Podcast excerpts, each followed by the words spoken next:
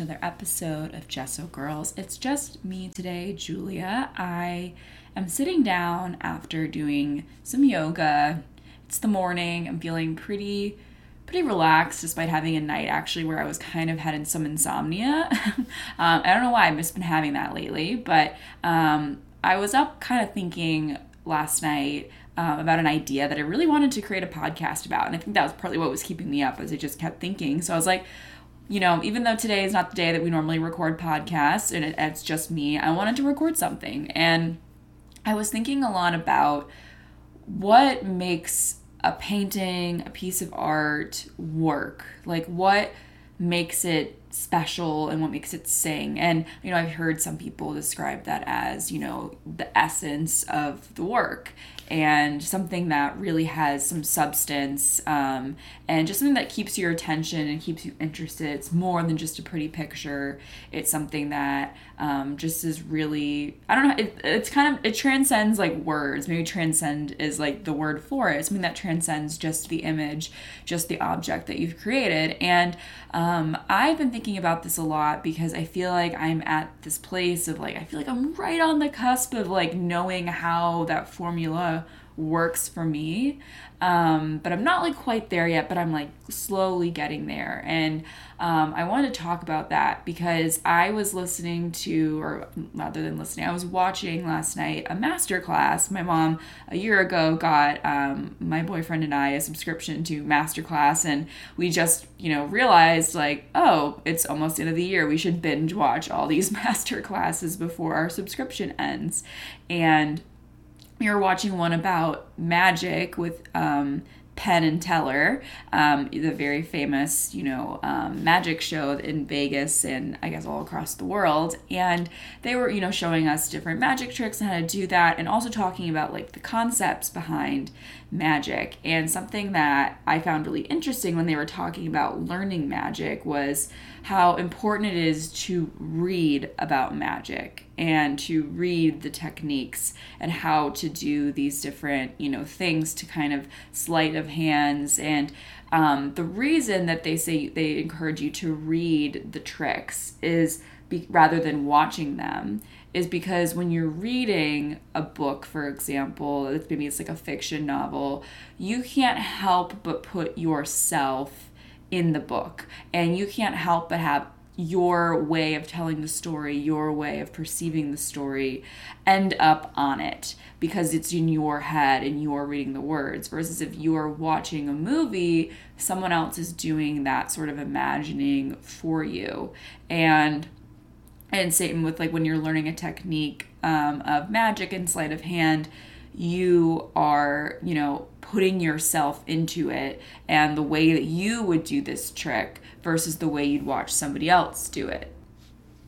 And art, I feel like, is a lot like magic, right? Like you can look at somebody else's painting and how they have done it, but when you try to recreate the painting or when you try to master the techniques, you can't help but have a bit of your own like stink, your own um, personality and aesthetic, and um, just your being and self and personality end up on it. And that's what makes magic work so well as well what he describes is that it's all about feeling natural right? Like no one wants to go to a magic show and have it look disjointed and like clearly the magician is like lying to us or hiding something from us right? Like because he looks so unnatural up there or she. And you know that they actually encourage when you're practicing magic to do it without you know any of the props or anything. Like just how would you make this look normal? Like how do you talk? And like paying attention to the way you move your hands so that when you're talking you know you can naturally slip the ball or the card or whatever it is like into one hand or the other because that's just the way you use your hands and your mannerisms and using that as a way to create a sleight of hand is like using your own personality and tendencies. And i couldn't help this entire time think like oh my god this is just like painting. Like you know you can art is going to look best when it looks when it feels and looks natural to you. Like it just came out of your mouth like a breath, you know, like it's just so natural. And that's and that is what I feel like the best of painting is. It's just it's it almost you look at it you don't even understand how it like happened, right? But it's just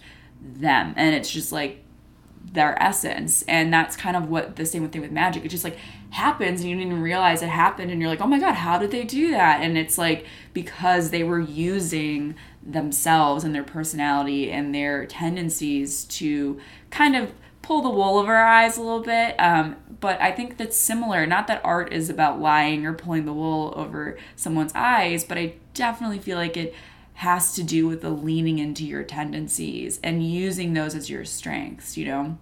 Also, something that um, I found really fascinating that they were talking about too was, you know, go through, you know, reading these magic books or and these techniques and or watching and realize what you're bad at. Like realize like maybe you're really bad at like the rope tricks or whatever. That maybe shouldn't be your style or part of your act, you know. Similarly in painting, like I know I I don't enjoy and I don't like painting people and knowing that about myself and and embracing that about myself has really like pushed me further towards things that I do love and enjoy. For example, I, you know, love painting things that have an atmosphere and I love painting things that have some sort of like you know light and shadows and things like that and i'm not as interested or as good at like abstract like purely abstract art like just a brush mark across the, the, the page like it's just not the kind of stuff that i am good at. And in leaning into like that's not what i'm good at you know that is where i find my style and my essence. And leaning into like fully the parts of my paintings that work and also really really bluntly recognizing like what's not working what am, what am i not doing that's well? Actually as we sit here i'm looking at a commission i just did and there's a couple things that i'm looking at that i don't love about it but it's a commission and i like had to do it a certain way because it's for them and not me, which is another topic entirely of why commissions are so hard for so many of us because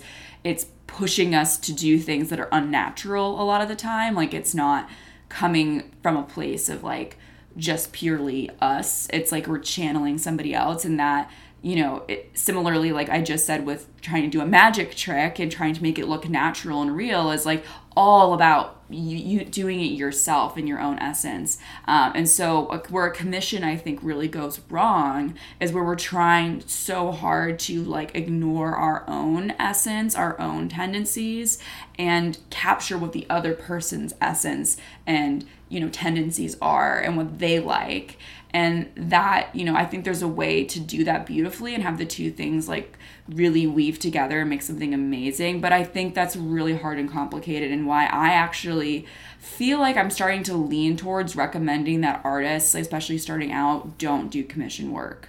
I i, I feel like there is something really um just kind of stunting about it like especially as you're starting out and you're just figuring out this essence like it's it's complicated. It's a complicated relationship I have with commission work, but what I'm trying to say here is is that I really feel like I encourage you all and myself included in this is to really take a step back and look at all the paintings you've done this past year. You know, we're coming to the end of this year. All the if you're not a painter, if you're a writer, if you're a musician, if you are a ceramicist, like look at all the work you created this year which ones like really stand out to you as having that essence, transcendence, something that just like is different than the rest. Like and you can't quite put maybe you can't put your finger on it or maybe you can you'd be like I know why that one's good. It's because X, you know, it's because it feels like me, it's because whatever.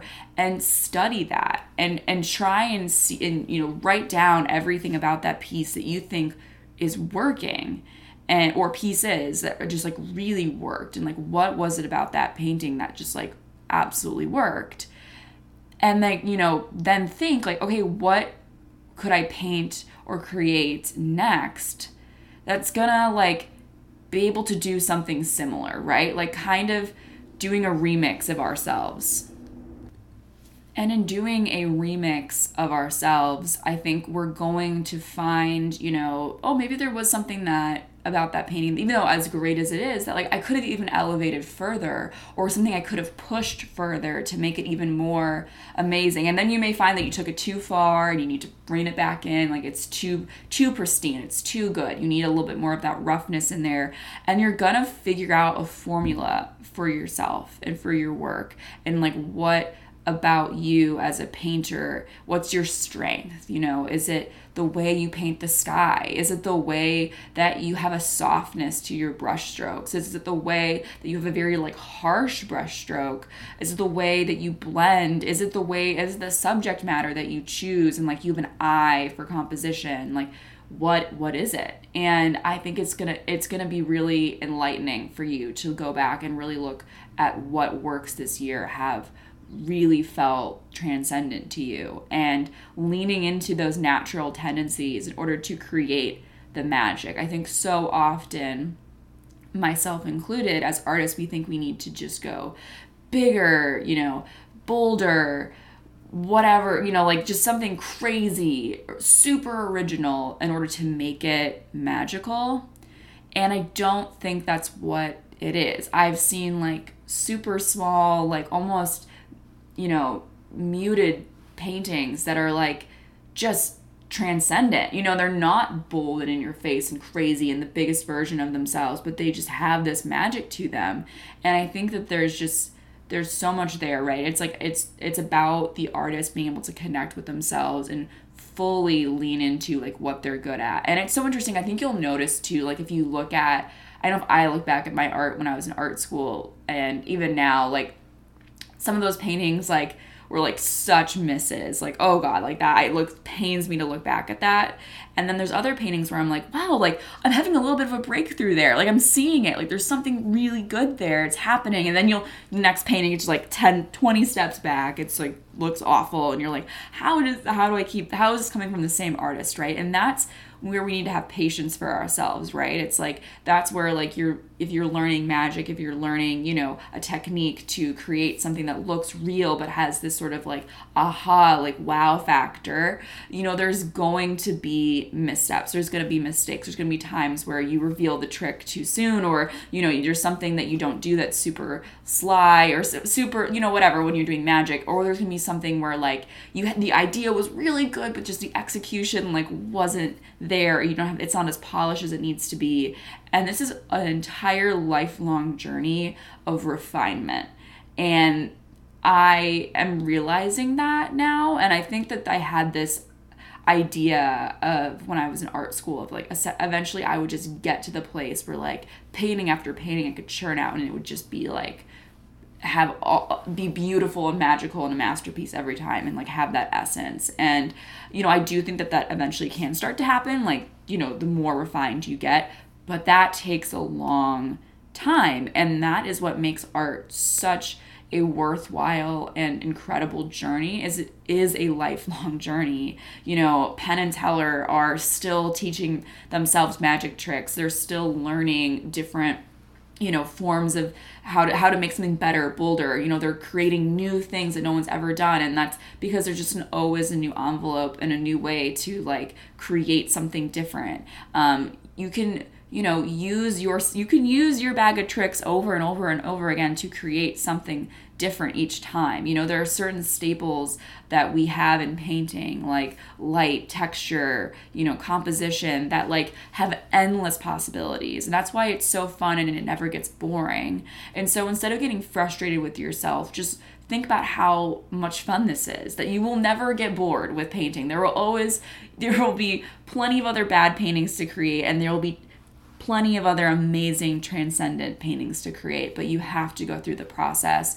And I hate to say it, but I think it is a lot, a lot about like quantity too. Like I do think there's there's a reason we call it an art practice it needs to happen over and over again. Similarly, in yoga, like I'm, I've just started kind of on this new journey of doing having a yoga practice, and it's been humbling because you know I've like I've done yoga before. I don't know how to do a downward dog. I know how to do you know um, warrior three or whatever. It's like I'm doing these things over and over and over again, I'm suddenly like starting to realize like, oh, I'm actually like really not that balanced when I do this. And like my hip is jutting out and I've just been doing this like going through the motions and like, wow, I actually could adjust. And there's actually a lot more here in this one pose that I'm like could learn and unlock here if I like sit with it. And it's humbling to realize like, you know, there's hundreds of poses in yoga that like, you know, you will probably never master them all. And that's similar in art. Like, you will never master art. Like, no one has ever mastered art. And I know you're probably like, well, what about Picasso and like,